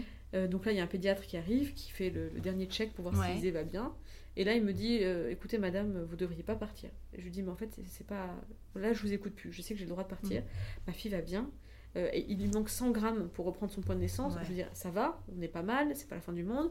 Euh, moi, je suis pas bien, l'allaitement me fait mal ici, je suis sûre qu'il y a un lien et tout. On part. Et le mec me dit, il me dit, vous savez, ça fait 30 ans que je suis pédiatre. C'est la première fois que je vois une mère aussi irresponsable. Mais comment te détruire en 3 secondes 30 Non, mais sérieux? Là, je commence à pleurer. Bah, et tu tout, m'étonnes. Euh, je dis, bah. Là, là, j'étais. Mais c'est choquant Mais non, mais là, Ouais. là, franchement, ce séjour Et à la fini. Et maternité... après, il me dit, de toute façon, votre fille, je la revois demain en urgence néonate. Elle va être, on va la perfuser parce que c'est sûr qu'elle va perdre du poids chez vous à la maison. Donc on rentre à la maison, moi en pleurs. Bah, tu m'étonnes. Et là, en fait, pendant trois jours, je me dis, mais tant qu'elle a pas pris son poids, elle risque de mourir, quoi. En fait, il m'avait Mais conditionné. non, en fait. disant, Surtout que c'est pas mourir. vrai Mais non, c'est pas vrai. C'est un vieux de la vieille, Ouais. tu vois, ils sont hyper vieillots. euh, Enfin, Ouais. ceux que j'ai eu étaient hyper vieillots. Donc, en fait, pendant trois jours, j'étais à la maison en me disant, ce bébé va peut-être mourir. Donc, tu vois, j'étais constamment dans un état euh, de dépression, Ouais. euh, mélangé à je ne peux pas aimer mon bébé vu qu'il va mourir, vu que de toute façon, je suis une Mhm. mauvaise mère. L'allaitement qui arrêtait pas de foirer, je Mais c'est ça, l'idée de l'idée de d'être une mauvaise mère, quoi. Ouais, c'est vraiment ça. C'est exactement ça. Donc les sages-femmes qui étaient en ville euh, fontaient leur... euh, elles viennent me voir tous les deux jours, je sais pas ouais, quoi. Elles, me rassurent, elles me disent mais vous allez être super bien, euh, ça vous fait mal, ne vous inquiétez pas, ça va passer, Euh, tout va bien, Mhm. le bébé a repris, a repris son poids, elle est joyeuse, elle dort bien, enfin vous inquiétez pas, tout va bien. Donc elles ont remis le stop. Quand Isée a repris son poids de naissance, moi je me suis dit bah c'est bon quoi, tu vois, elle est bon, en elle va vie, quoi. vivre. C'est bon. Donc là, tout commence à plutôt pas mal rentrer dans l'ordre. Euh, L'allaitement, au bout d'un mois, ça foire totalement. Euh, en fait, elle avait des freins de langue. C'est ce que j'allais te dire, parce qu'en fait, c'est pas normal d'avoir mal d'aller quand on allait. Et, c'est important de le dire aux futures mamans et aux mamans qui, qui allaitent, c'est que non, c'est pas normal que ça fasse normal. mal. C'est pas normal. Voilà. Et moi, on m'a dit, c'est normal, c'est parce que le mamelon est sensible. Donc c'est censé, je sais pas comment expliquer, mais c'est censé durcir et donc du coup s'adapter. Mais non, en fait, C'est pas, pas vrai. C'est pas vrai. Et c'est d'où l'importance des conseillères en lactation que tu peux avoir. euh, En plus, tu peux en avoir dans certaines maternités, faut se renseigner, hein, mais euh, tu peux avoir des maternités où il y a un service avec euh, deux ou trois cons- consultants en lactation Ouais. qui peuvent t'aider sur ça, mais non, Là, j'en c'est avais vraiment pas pas. normal. J'avais, en fait, euh, la dernière fois que la sage-femme est venue à la maison, je lui dis, franchement, elle tête avec les gencives. Je Mhm. leur ai dit, c'est pas normal. Euh, j'ai l'impression qu'il y a peut-être un frein de langue, un truc. Ils ont vérifié, m'ont dit, non, non, il y a rien. Dis, bon, bah, ok, d'accord. Et puis, en fait, au bout de quelques jours avant les un mois disait, Mm. euh, j'appelle, alors je sais plus, un truc d'allaitement. euh, c'est fou, c'était il y a pas si longtemps, je me souviens plus. C'est pas la IBCCLC, c'est un autre truc. Euh, un groupement de- d'aide à l'allaitement. Ouais. Et elles me disent, non, effectivement, il y a un problème. Notre, ré- notre réunion, c'est tous les vendredis. Ouais, Je- on pourra pas vous voir vendredi prochain. C'était une semaine après. ouais, essayez de tenir bon et, euh, et on verra. Et moi, j'ai pas pu. t'as pas pu. Pouvais plus. Le premier jour où j'ai donné un biberon, j'ai pleuré parce que je me suis dit, enfin, quoi, soulagement. Ouais, soulagement. Et dès que je la prenais pour allaiter, je pleurais parce qu'elle me faisait tellement mal. Donc en même temps, je la détestais, quoi. Je me disais, Ouais, c'est ça. je non, mais mais je je te déteste, oui. quoi, tu vois. Mais après, tu, je crois que tu peux avoir des consultations dans certains, via certains organismes à domicile. Ah Donc ouais euh, en urgence. Et c'est des, euh, des dames, euh, bah, des dames, oui, c'est que des dames, mais qui, qui viennent à ton domicile pour, pour faire un bilan justement et qui observent l'allaitement et qui te disent après quoi faire. Ça, ça peut exister. Ça, ça, ça existe. Bah, tu vois, ça, je. Pense que pourtant, j'étais, je pensais être bien renseignée. Ouais, vois, mais, en des- fait, c'est quoi. tellement subtil l'allaitement. Mais moi, tu vois, c'est des trucs que j'ai appris après mon allaitement. Enfin, il y a des trucs Ouais. euh, comme ça que je sais euh, depuis très récemment, alors que j'allaite plus. Ouais. Mais, euh, mais tu vois. En fait, après, il y a une phrase qu'on m'a dit qui m'a fait du bien. On m'a dit l'allaitement, c'est naturel, mais c'est pas inné. Non. Tu Et vois, c'est pas ça, ça m'a facile fait du bien, en fait. Je me suis dit, mais. Donc, du coup, tu vois, moi, j'étais, moi qui suis vachement sur les réseaux, à Instagram, j'avais suivi plein de mamans allaitantes. Tu vois, je m'étais déjà projetée dans toute cette maternité-là, Mm. allaitante, euh, allaitement long. Enfin, tu vois, Ouais. j'ai commencé à énormément mal le vivre. Tu vois, je me voyais avec un biberon. Puis sur euh, Instagram, on sait à quel point il y a une sorte de guéguerre allaitante, biberonnante. C'est fatigant ouais, ça. Il y a un moment où en fait non, c'est tout Ouais. le monde aime son bébé. hein. C'est ça, c'est pareil, tu Voilà. vois. Et puis du coup, moi, je culpabilisais énormément, donc euh, donc j'ai commencé à me mettre dans un mode, je suis qu'une merde, voilà, tu vois. J'ai pas réussi à faire une grossesse cool, j'ai accouché, c'était de la merde. Euh, mon allaitement a foiré, j'ai commencé à me dire c'est de la merde. Mhm. Mais je vais me rattraper sur son éducation. Ouais. Donc au final, ça, ça a commencé à bien se passer. Je sentais que j'étais hyper faible, tu vois, Mm. psychologiquement et tout, mais j'avais l'impression de vouloir montrer que j'étais bonne maman. Ouais. Donc j'en faisais des tonnes et des tonnes et des tonnes et des tonnes et des tonnes.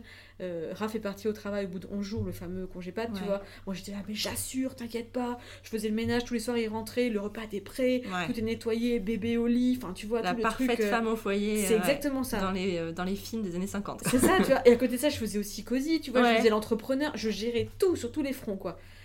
Et euh, c'est 4 mois après, Ouais. tu vois, le fameux 4 mois, 4 mois de la grossesse. Euh, Oh, il n'y a pas de hasard. hein, Il y a sur pas de hasard, c'est ouf, hein. Non. Il n'y a pas de hasard. que euh, là, il y a un de mes amis, un, de, enfin, un de mes deux collaborateurs de Ouais. qui, je sais pas si c'est 4 mois, ouais, c'est 4 mois, ouais, ouais c'était 4 mois, qui m'annonce que sa femme vient d'accoucher. Il Ah. m'envoie des photos Ouais. d'eux avec elle qui allaite, qui Ah. a eu un accouchement en deux heures, Tout ce que tu voulais. tout ce que je ouais. voulais. Et là, et là, Raph me dit, t'as pété les plombs. J'ai pété les plombs. J'ai commencé à hurler dans tout l'appartement. J'ai commencé, il me disait, mais t'étais devenue hystérique. Et j'arrêtais pas de crier, pourquoi pas moi Pourquoi pas Mm. moi Pourquoi pas moi Et tout machin. Ouais. Et c'est là que j'ai dit à Raph, ça va vraiment pas en fait. Mm. Ça va vraiment pas quoi. Je, je vais vraiment pas bien, je suis pas, je suis pas heureuse Mm. quoi. Et, euh, et à partir de là, j'ai commencé à me dire qu'il fallait que je me fasse suivre par un psy, Mhm. enfin un psy, un psychologue ou neuro, enfin peu importe, parce qu'il y avait un vrai problème quoi. Ouais. Il y avait, je sentais que ça allait vraiment pas quoi. Et, euh, et donc c'est à partir de là donc que j'ai été suivie, donc j'ai trouvé un, un psychologue sur l'île qui me suit encore maintenant Mhm. qui m'a suivi donc depuis ma 4 mois de, de grossesse, enfin 4 mois euh, après accouchement jusqu'à Mm. là encore euh, il y a quelques semaines. Euh, et je pense que ça va encore continuer un temps. Et voilà, on m'a annoncé que c'était une dépression du postpartum, tu vois. D'accord. La fameuse, tu Ouais. vois. Moi, je m'étais dit, après avoir accouché, j'ai pleuré quelques jours, Ouais. tu vois, le petit baby, baby blues, blues. tu vois. Mm. Je me disais, bah voilà, tu vois, c'est tout, c'est ça le baby blues. Et après, je me disais, bah c'est normal, jeune maman, t'es fatiguée et tout. euh, C'est normal, tu Ouais. vois, ça, ça va passer, t'inquiète pas. Et en fait, tu vois, euh, ça, ça, ça passait pas, en fait, tu vois. Mais c'est marrant parce qu'en fait, enfin marrant entre guillemets, mais euh, parce que moi j'ai l'impression en, en t'entendre que c'était déjà bien avant le postpartum, Ah tu oui. vois. C'est Ah oui, moi, euh, j'ai fait- dépression de pré-postpartum. Ouais. En fait, en fait c'est exactement ça. C'est que j'ai eu une dépression du postpartum, Ouais. mais j'ai également eu une dépression de la femme enceinte. Ouais. Le truc qui touche 0, je sais plus combien de femmes, tu Ma vois. première invitée. Ouais, c'est vrai? Ouais, euh, son premier son premier trimestre euh, de grossesse. Elle a c'est- vécu ça. C'est ouf, ça on m'en a jamais parlé. Tu vois, pareil, on voit dans tous les médias et dans tous les films des nanas enceintes qui sont Mm. hyper heureuses. Non, c'est pas vrai, tu vois, ça arrive que tu peux être, tu peux, t'as Ouais. le droit d'être malheureuse et ça arrive, quoi. Mm. Et c'est juste qu'il faut le savoir pour te faire soigner. Ouais. Et pareil après, tu vois, quand je me suis rendu compte que j'étais malheureuse, que ça allait pas, et que je me suis fait aider, et que le mec m'a dit putain, mais c'est là en fait une dépression du postpartum, il faut mettre un terme dessus parce que ça va vous aider aussi Ouais. à comprendre que vous n'êtes pas folle, que vous avez quelque chose de plus lourd à porter que d'autres femmes Mm. Ouais. peut-être, et qui fa- je vais vous aider à passer outre quoi. Et que ça vois. fait pas toi une mauvaise mère aussi, C'est tu ça. vois. Ça à- ça, ça ouais. m'a soulagée. Parce que tout d'un coup, je me suis sentie bonne maman. Ouais, Tu vois, je me suis dit, mais en fait, ma fille, je l'aime. C'est pas elle que je déteste en fait. C'est pas ma grossesse que je déteste. C'est qu'il y a un truc profond en moi qui, qui remontait à la surface, quoi. Euh, et je me suis rendu compte qu'en fait, j'étais une bonne maman, tu vois. Mhm. Je- Elle était toujours en vie, je donnais à manger, euh, tu vois, je la câlinais, Ouais. on faisait des chansons. Elle était faisais- heureuse. C'est euh, ça, ouais. tu vois. Euh, je l'ai mis à la crèche et au bout de 4, mois, elle a une nounou à domicile et après à la crèche, ça se passait bien. Enfin, tu vois, je me dis au final, je suis pas une merde, quoi, tu vois, comme je Mhm. pensais. Et là, j'ai commencé à aller voir ce psy et tout machin. Et au final, on a commencé à comprendre que, que voilà, j'avais plein de choses en moi qui étaient remontées et qu'il fallait que je tue ma mère pour devenir C'est ma fou, propre hein, mère, tout ce qui se joue à ce moment-là, de la C'est dingue. grossesse et de, et de l'accouchement. C'est C'est dingue, hein. c'est dingue. Et des choses dont tu n'avais même pas conscience avant. Et qui se jouent à la seconde Ouais. où tu tombes enceinte. C'est C'est- dingue. Moi, j'ai ressenti ce genre de choses. de- Le tuer ma mère, enfin, c'est C'est- c'est c'est quelque chose qui me parle beaucoup. Et euh, c'est dingue, hein Ouais. Et c'est plus fort que toi, en fait. C'est plus fort que moi. Tu- Et, et- et ma mère, elle, elle- elle- ma soeur, elle m'a dit il y a quelques semaines, elle m'a dit mais pourquoi tu détestes autant maman en ce moment? Je lui dis mais c'est pas que je la déteste, c'est pas ça, c'est juste que que je suis obligée de, de- comment dire de lui reprocher des choses parce que c'est pas moi ce que je vais faire avec ma fille. Ouais. Alors que je sais qu'elle a fait de son mieux, tu vois, c'est une maman euh, qui a fait de son mieux Mhm. avec nous, tu vois. Mais il y, avait, il y a eu ce besoin de la de, de la tuer psychologiquement, tu T'as vois. besoin de t'en détacher. C'est exactement ça, et Ouais. c'est dur. C'est dur. Et c'est dur dur. aussi parce que euh, t'as le regard des autres. Ouais, ouais, De, t'as, une sœur, ouais. j'en ai une, euh, de- du regard de- des personnes là et Ouais. de ta mère qui ne le comprend pas non Mais plus. oui, mais c'est ça. Et c'est difficile de faire comprendre que euh, que non tu reproches pas et que non tu tu enfin tu reproches pas si tu reproches parce que hein, inévitablement tu Ouais. reproches mais que t'es pas là pour juger exactement tous les actes qu'elle les a fait parce qu'au moment où elle les a fait elle ça. avait une raison de les faire Ouais, c'est et ça. que c'était dans son elle a toujours pensé bien faire Ouais. et c'est très bien. Mais ça a eu une incidence et, euh, et toi t'as besoin de de, de, de- sortir de ça Ouais. et C'est comme ça. ça. Et c'est difficile, en, même, en tant que maman, parce que du coup, moi, j'ai beaucoup transposé sur... euh, ouais, mais attends, le jour où ça va m'arriver, ça va être horrible. attends, parce que si ma fille décide d'avoir un enfant et qu'elle fait ça, mais c'est horrible Je me suis dit pareil la Mais semaine ça. dernière. Je me suis dit, Isée, le jour où t'as un enfant, tu m'aimeras quand même encore. hein.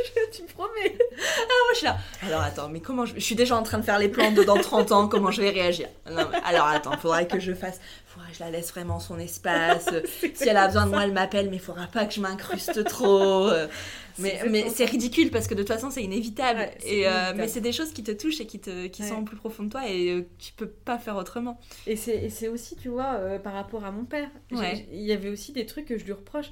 Alors, je peux pas dire que j'ai tué mon père intérieurement, mais il y a des choses, tu vois, où j'ai dû me dire, bah, ce qu'il a fait, je suis pas OK avec ça, Mhm. de le faire avec ma fille. Mhm. Et du coup, tu te dis, bah, en fait, putain, il a fait ça, bordel. Mhm. Moi, je ferais jamais ça, quoi. Et, et du coup, tu lui reproches aussi des trucs. Enfin, du coup, moi, c'est vraiment la parentalité Ouais. que j'ai. re- Enfin, les parents que j'ai eus, j'ai dû vraiment euh, bah, tuer dans mon Ouais. inconscient, quoi. Parce que tu as un modèle euh, qui, toi, te, enfin, ton modèle à toi ne correspond pas au modèle que tu as reçu. C'est ça. Mais il y a des gens qui ne euh, le vivent pas parce qu'ils vont dans la continuité de ce qu'ils ont reçu ça. en fait. Et, et tu vois, il y a des choses, bon, je vais pas m'étaler sur ce sujet, mais des choses un peu plus difficiles que j'ai vécues quand j'étais enfant, qui étaient en fait euh, des, des choses familiales qui perduraient, tu vois, de génération en génération. D'accord. Et mon psy m'a expliqué que c'était super bien que ce soit moi qui casse le Ouais. truc parce que, parce que j'étais peut-être la seule de, des femmes à avoir compris que c'était pas normal en Ouais. fait. Et que je pouvais pas reproduire ça avec Isée et que je pouvais pas faire des trucs comme ça, quoi. que tu lui apportais quelque chose d'énorme en cassant ce truc parce qu'elle ne le porterait pas. C'est ça. Ouais. Et en fait, c'est un truc que j'ai compris, tu vois, qu'il y a quelques semaines, même bah, il y a quelques mois, en fait. C'est Le psy m'a dit, mais vous, vous, vous pouvez pas lui offrir de plus beau cadeau que cette dépression. Il m'a dit, parce que non seulement vous vous occupez super bien d'elle, malgré le fait que vous allez pas bien, mais en plus de ça, mais vous, vous allez, euh, comment dire, renaître de tout ça Mhm. et vous allez être la meilleure maman possible pour Tu elle. vas me faire chier. Arrête, moi aussi, tu vois, je suis, je suis un peu, tu vois, entre deux trucs là. mais, mais voilà, en fait, le, tout ce qui s'est passé là, la difficulté qui s'est passée, tous ces mois à, à souffrir, et ben c'est le plus beau cadeau que je pouvais lui faire. Et C'est à toi aussi. Ouais, et à moi aussi. Parce que c'est vrai que depuis, il y a énormément de choses qui ont changé dans Mm. ma vie. Il y a plein de choses que je m'autorisais pas à faire, que maintenant je m'autorise à faire. Euh, des trucs très bêtes, enfin bref. Et, et, et c'est fou, mais franchement, moi, si je peux donner un conseil aux mamans qui sont dans mon état, qui ont passé des moments difficiles, c'est de, de, de pouvoir, comment dire, croire et d'avoir foi que tout ça, ça sert à quelque chose. Ouais. Et ça, moi, je le comprenais pas au début. J'ai Mm. vraiment, je me suis dit, mais c'est la fin, quoi. Ma vie est terminée. Mais c'est parce quoi. que tu vois pas le bout du tunnel non plus. Tu vois Ouais. pas la lumière en fait. Quand t'es Ouais. tellement. Avant de, de, de mettre des mots dessus, avant de travailler dessus, tu vois pas Ouais. l'issue. Tu dis que tu t'en sors. Tu penses que tu t'en sortiras jamais. Donc c'est difficile de dire euh, que c'est quelque chose de bénéfique pour toi. C'est seulement quand tu commences à voir la lumière que tu, tu, tu sais. C'est ce que j'expliquais à, à mon psy. Moi, c'était toujours, je lui disais, en fait, je suis dans une, je suis dans une forêt amazonienne Ouais. et je dois tracer un chemin qui n'existe pas.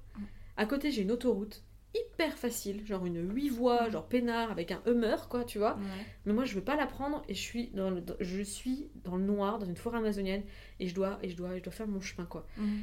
Et, et le jour où j'ai compris quels étaient vraiment mes vrais problèmes et là où je devais travailler dessus, je lui dis bah là je suis face à un, à un mur et je dois péter le mur.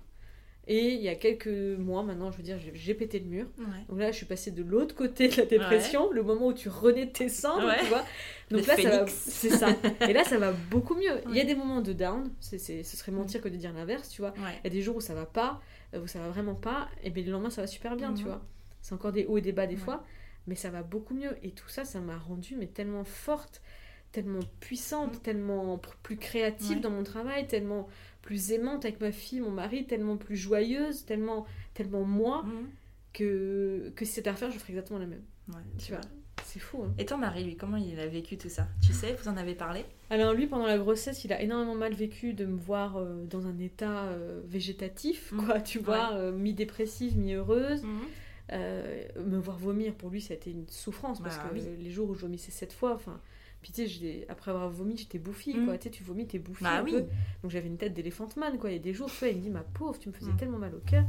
Donc ça, il a toujours été d'un grand soutien, tu vois. Il m'aidait Ouais. vachement. euh, euh, il me ramenait mes frites parce que je voulais manger que des frites, donc il allait me chercher des frites, tu vois, C'est une bonne 23 chose que vous ayez emménagé à Lille. c'est clair, c'était trop bien ça. Euh, après l'accouchement, bah, il m'a dit T'as encore souffert, euh, l'allaitement, t'as souffert. Enfin, pour Ouais. lui, en fait, ça l'a tellement traumatisé qu'il veut plus d'enfant. Ah, Tu vois ouais. Lui m'a dit T'as tellement souffert, j'ai tellement mal au cœur de voir la femme que j'aime dans cet état, je veux plus que tu vives ça. Ouais, mais tu le vivras pas. Et c'est ce que je lui dis. Je lui dis Moi, je sais que j'ai toujours voulu deux enfants. Mhm. Là, j'ai pas envie d'en avoir un deuxième pour moi parce que j'ai encore des choses Ouais. à, à travailler. Mais je sais que tout ce que j'ai vécu là, je peux pas le vivre une deuxième fois. C'est pas possible. C'est impossible. Alors, vomir peut-être, j'en sais rien. Peut-être. Mais cette dépression, c'est pas possible parce Mm. que j'ai résolu, j'ai résolu mes problèmes, tu vois. Et, euh, et donc pour lui, euh, ça a été euh, très dur et très triste de me voir dans cet état-là. Ouais. Et, euh, et, et voilà. Et, aujourd'hui, voilà, on- n'a jamais été aussi heureux. Enfin, même notre couple, tu vois. ouais, c'est ça. Ça n'a pas affaibli votre couple. Non. Même là, tu vois, il m'a vu quand ça allait vraiment pas bien. Il y a des moments où je me disais, mais pourquoi tu restes avec moi quoi? Je suis Mm. tellement de mauvaise compagnie, je suis tellement triste, tellement Ouais. déprimée.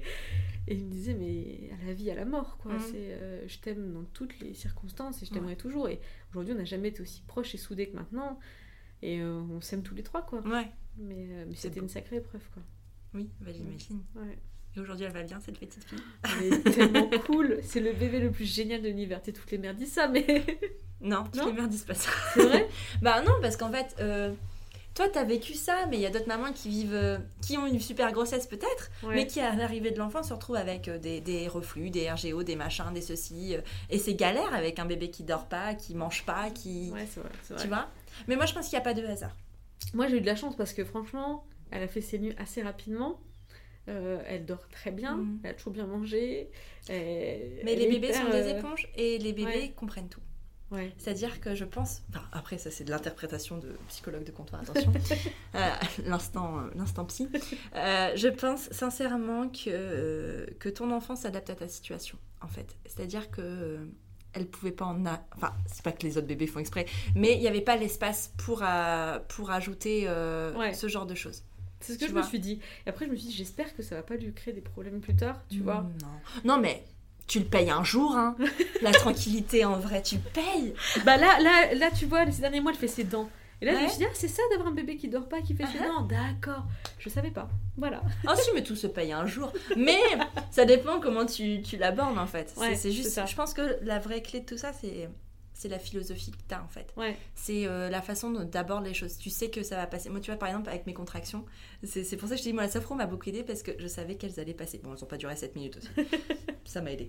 Mais euh, je savais, à chaque fois, je les ai pas mal vécues parce que je savais qu'elles s'arrêteraient. Tu vois, Ouais. c'était... Et en fait, je vis tout comme ça. Ouais. Tout est un passage Bah, pour mon moi. mari, c'est tu comme vois. ça. Moi, j'ai du mal, tu vois. Moi, j'ai toujours l'impression de jamais m'en sortir. Tu Bah, vois, si. c'est- Et au final, si. Et c'est Mm. quelque chose que, tu vois, je commence à me. À, à adopter comme Ouais. pensée, tu vois. En me disant, mais en fait, tout est temporaire. Ouais. Et, ça. et, et la, la fin, là, c'est- ces derniers mois là, qui vont suivre de dépression qui sont en train de se Mhm. terminer, je me dis, bah, c'est ça en fait, c'est vrai. Ma dépression, elle avait une fin, un moment ou un autre. Et, euh, et voilà. Et, et un, un truc que je voudrais aussi euh, souligner, c'est que euh, moi, ce qui m'a aidé, c'est parce que euh, j'aime pas aller mal Ouais. de nature. Je suis pas quelqu'un qui me Oui, complaît, quelqu'un de vois, positif. là-dedans. Je suis quelqu'un de positif et j'aime bien être toujours au top Mm. enfin, d'essayer d'être au top. Euh, les mamans qui, ont pas le- qui voient qu'elles vont mal et qui n'ont pas le courage euh, de s'en sortir, moi, ce qui m'attriste, c'est que, c'est que ça peut durer des années. Mm. Tu vois, récemment, là, suite à mon post sur Instagram, il y a des mamans qui m'ont écrit, m'ont dit Moi, ça fait 8 ans que je suis comme ça. Oh là là. Mais j'ai pas le courage de m'en sortir, je sais pas où aller et quoi faire. Et, et, et voilà, j'ai juste envie de leur dire qu'il faut. Allez-y, quoi. Donnez, donnez-vous tous les moyens de vous en sortir parce que tu peux pas rester 5 ou 8 ans comme ça, quoi. C'est pas possible, quoi. Non. Ça te bousille la vie, hein. Mais, mais, mais, l'entourage, y est pour beaucoup aussi, hein, dans, dans ces choses-là, de pas oser. euh, c'est parce que c'est peut-être des femmes qui ont peur du jugement ou qui ont peur ouais, du jugement sur elles. Mais c'est même pas un jugement qu'elles ont sur elles, c'est un jugement qui vient de l'extérieur en fait. Et, euh, et l'entourage joue beaucoup sur ça. Et euh, c'est ça qui est le plus dur en fait. C'est apprendre à se détacher de ton entourage pour aller mieux. Ouais. Bah moi, tu vois, par exemple, moi, je la seule personne qui était au courant que j'avais mal, c'était Raphaël. hein. Mm. Euh, mes parents, je pouvais pas vraiment leur en parler parce que, comme ils sont loin, Ouais. ils m'ont pas au quotidien, ils voyaient pas la difficulté. Mhm. Et puis du coup, quand je leur parlais, c'était mon moment joyeux. C'était Ouais. mon moment joyeux. J'avais pas envie de leur raconter mes trucs, j'avais envie d'écouter leurs problèmes à eux. Tu vois, je Mhm. voulais pas me plaindre. Et puis aussi, je voulais faire genre, j'assure, tu vois. Ouais. Ma sœur, c'est pareil. J'ai commencé que récemment à lui dire que ça allait pas bien, tu vois. Mhm. Quand j'ai commencé à comprendre que je pouvais m'en sortir. Mais, euh, mais c'est vrai d'avoir au moins une personne à qui tu peux vraiment lâcher, cracher ton truc et, et lui dégueuler tout ce que tu as à lui dire. Putain, qu'est-ce que ça fait du bien. Mais il y a des femmes qui osent même pas le faire avec leur propre Ouais, mari. ouais, ouais. Et euh, C'est chaud. hein. c'est chaud. C'est chaud, C'est chaud parce que c'est le premier dur. pilier qui devrait être là, tu Ouais. vois. C'est ton conjoint, c'est celui qui est là pour euh, le meilleur et pour le pire, tu vois, ça. en vrai. Et, euh, mais bon, Je sais pas comment, franchement, euh, respect, parce que moi, si je n'ai pas eu eu une personne comme ça à côté de moi, à qui je pouvais, sur qui je pouvais hurler quand ça allait pas, et qui pouvait me câliner, qui pouvait me secouer quand il le Mm. fallait, etc. Mais je, franchement, honnêtement, je sais pas si je serais encore là aujourd'hui, parce que c'était vraiment, vraiment hard, quoi. Ouais. Ouais. Mm. Quelle histoire incroyable, n'est-ce pas merci.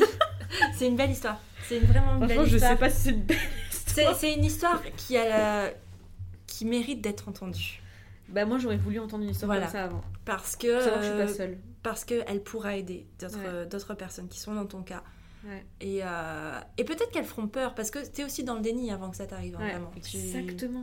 C'est tellement ça. C'est euh, non mais ça arrive qu'aux autres. Ouais. C'est comme quand on te dit que quand t'as un enfant, oui ça chamboule ta vie et ça chamboule ton couple et que c'est difficile malgré tout dans ton couple. Et oui mais non mais non on est plus fort que ça. Euh, moi, je me disais ça. hein. Non mais moi aussi mais tout le monde et c'est normal. C'est pour ça que même maintenant quand, quand je, parle à des, des- des mamans qui sont des futures mamans ou des copines qui vont avoir un enfant tout ça, je sais que ce que je vais te dire tu T'en tu fiches complètement. Je sais que tu crois que tu es mieux que les autres, Ouais. et tant mieux. Seulement le jour où tu te rendras compte que c'est pas totalement vrai, tu Ouais. peux venir me voir. Ouais. C'est ok. C'est ok. Bah, ça, c'est exactement ce que j'ai dit récemment à une de mes proches. euh, à une de mes proches. C'est ça en fait. C'est Moi, c'était pareil. Je me disais, mais mon couple va pas du tout en pâtir. On Mm. est trop amoureux, on s'aime trop, on est trop forts tous les deux. Mais en fait, on a beau s'aimer et être fait l'un pour l'autre, il y a quand même des trucs où Non. tu te dis, mais ça. Putain, faut, faut tenir quoi. C'est dur hein, la vie de couple. Ah ouais, franchement, tous les couples qui divorcent la première année, tu vois, au final, je comprenais pas. Maintenant, Mm. je me dis, ah ouais, bah tu vois, franchement, je peux Mm. comprendre parce que Ouais. c'est hard quoi. Ouais. C'est hard. Comme les, les couples qui font un bébé pour, euh, Pour se ressouder. En, en- en dernière chance. Ouais. Oh mon dieu. Ouais. Pars en vacances. Ouais. Partez en vacances. Pars en plutôt. vacances. C'est mieux. Un, un mois si tu veux. Ça te coûtera forcément moins cher de toute façon euh, qu'un enfant. terme, Mais. Mais, mais faites Ouais. ça plutôt, hein, parce que non, c'est pas, c'est pas la bonne idée. Ouais. C'est vraiment. euh, C'est vrai. hein. Mais c'est, c'est, quand même un peu de bonheur, hein. Ah non, mais, c'est- non, mais franchement, j'ai jamais été aussi heureuse que maintenant. Tu vois. Ma fille, c'est. C'est. c'est- Je sais pas comment expliquer, c'est c'est tout quoi. Bah, elle a sorti des choses Ouais. qui n'étaient pas là et qui, qui font que t'es celle que t'es aujourd'hui. Et sans elle, ça serait pas arrivé. Non, mais Ça serait fou. pas arrivé dans le sens négatif, entre, avec des gros guillemets, parce que moi je pense pas que le négatif ce soit quelque chose de négatif Ouais. du terme, mais aussi dans le sens positif. Ouais. C'est-à-dire que euh, elle a changé ta vie. Ah ouais, elle, elle m'a permis, elle m'a permis, sans, sans même qu'elle s'en rende compte, hein, c'est fou Mhm. si un jour elle écoute ça, elle m'a permis, eh putain je vais encore chialer, Vas-y, ça fait de l'audience, ça fait de l'audience. ah moi je suis une bonne poire quand il faut pleurer, Euh, non mais elle m'a permis d'être d'être qui je suis quoi Ouais. vraiment. Tu vois la Louise du, du fond du fond du fond, ça y est elle est là quoi, Mhm. Et c'est grâce à elle quoi. C'est c'est Ouais. dingue. J'aurais jamais pensé un jour avoir un enfant et, et que ce soit grâce à elle que je sois vraiment moi-même quoi. Merci. Et c'est ce qui rend la maternité hyper belle en fait. Ah ouais, mais c'est vrai. Je, je comprenais pas la maternité ouais. avant de, de comprendre ça. Mm. Je, je, je croyais que c'était juste avoir un bébé, lui changer les couches, lui faire Mhm. trois gazouillis et que voilà, mais non, en Ouais. fait, putain, c'est tellement puissant. Au-delà de ça. C'est, c'est, c'est... Des fois, je me dis, c'est un truc de l'univers qu'on maîtrise pas du tout, qu'on Mm. maîtrisera jamais, et on a beau faire des trucs de science là-dessus, des chiffres, des calculs, des trucs, c'est, c'est au-delà de ça. C'est, c'est surréaliste, ça, c'est, c'est, c'est un truc des planètes, quoi, je sais pas. C'est. Mais encore une fois, tu vois, je pense que c'est vraiment propre à chacune parce que chacun ne vit pas comme ça. Ouais, voit pas ce chamboulement de cette façon et toi c'est vraiment propre à l'histoire de chacune moi je Ouais. le ressens comme ça aussi parce que ça touche mon histoire profonde aussi Ouais. mais c'est pas le cas de tout le monde parce qu'en fait euh, tout le monde n'a pas euh, mettons les mots sur euh, les, les choses tout le monde n'a pas une enfance dysfonctionnelle tout le monde Ouais. n'a pas euh, une- des parents entre guillemets dysfonctionnels ouais, et tant mieux ouais. je veux dire tant mieux enfin ça mais du coup tu peux pas forcément enfin tout le monde ressent pas les choses avec une force Ouais. euh, comme celle-là en C'est fait vrai. c'est c'est vraiment c'est pour Et ça puis, je me disais aussi, enfin, tu vois, il y avait aussi un truc qui m'avait marqué, c'est que je me disais que, tu vois, j'ai pas eu de chance, tu vois. Mm. Parce qu'en tant qu'enfant, donc j'ai vécu des trucs pas cool, et après, en tant que femme, tu vois, Mm. j'ai été pendant une période avec un compagnon qui était violent. ouais Enfin, tu vois, il y a beaucoup de choses en tant que femme que, que j'allais peut-être transmettre à ma fille, Mm. future femme. Et, et je me suis dit, putain, j'ai pas de chance, quoi, tu vois. Moi, j'ai vécu tout ça. Et au final, franchement, c'est. C'est- Je vais pas dire que c'était une chance, mais tout ça, ça me permet aujourd'hui de, de l'accompagner dans, Mhm. dans son développement de la manière la plus peace et, Ouais. et positive possible, quoi. Mhm. T'as Et brisé le, le cercle C'est exactement ça. et c'est bien. Ouais, je suis contente. Félicitations. c'est une belle chose. Non mais c'est vraiment une belle chose. C'est un beau cadeau que tu fais à ta fille. Ouais, j'espère que, j'espère que. Oh tu feras des conneries hein. Faut pas déconner. Bah, tu sais, ce Ah, matin, elle, bon. elle est tombée, elle s'est cognée la tête, je me suis dit, allez, bim, c'est parti, la mauvaise mère. non t'en feras. Mais tu feras pas celle-là. c'est vrai. C'est déjà ça. C'est déjà ça. Merci beaucoup Louise. Bah, pour, merci à toi. Pour ça. C'est Ouais. vraiment un témoignage précieux. J'espère que ça pourra aider euh, de futures mamans ou des mamans actuelles qui. Ouais. Qui galère un Ouais. peu. Et euh, si on veut te suivre, si on veut te retrouver, où est-ce que ça se passe? Alors, on va sur Instagram, on tape Louisati, donc L-U-I-2-Z-A-T-I. Et sinon, ma marque de cosmétiques, c'est Cozy, C-O-Z-I-E. Bah super. Merci Voilà. beaucoup. Merci à toi. À bientôt. Salut. Vous l'aurez compris, ma conversation avec Louise m'a particulièrement retournée et pour cause. Nous avons des similitudes dans nos parcours et waouh, ça fait vraiment du bien de l'entendre. C'est d'ailleurs parce que nous ne sommes jamais seuls face à nos histoires que j'ai voulu créer ce podcast. Si une personne se reconnaît dans chacune des personnes que j'ai pu rencontrer, si ça peut faire du bien ne serait-ce qu'à une seule personne par épisode, alors j'ai tout gagné. Merci d'être toujours plus nombreux à écouter Prenons un café. J'ai le plaisir de vous retrouver dans deux semaines, mardi 29 octobre, pour un épisode un peu spécial que j'ai hâte de vous partager. En attendant, je vous souhaite le meilleur autour d'un café. For you, it's so fun. Hot springs and.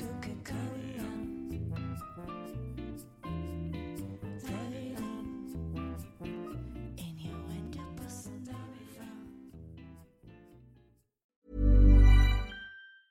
Hey, it's Paige DeSorbo from Giggly Squad. High quality fashion without the price tag. Say hello to Quince.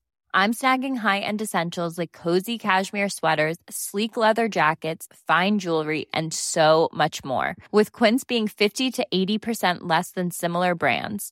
And they partner with factories that prioritize safe, ethical, and responsible manufacturing. I love that. Luxury quality within reach. Go to quince.com slash style to get free shipping and 365 day returns on your next order. Quince.com slash style.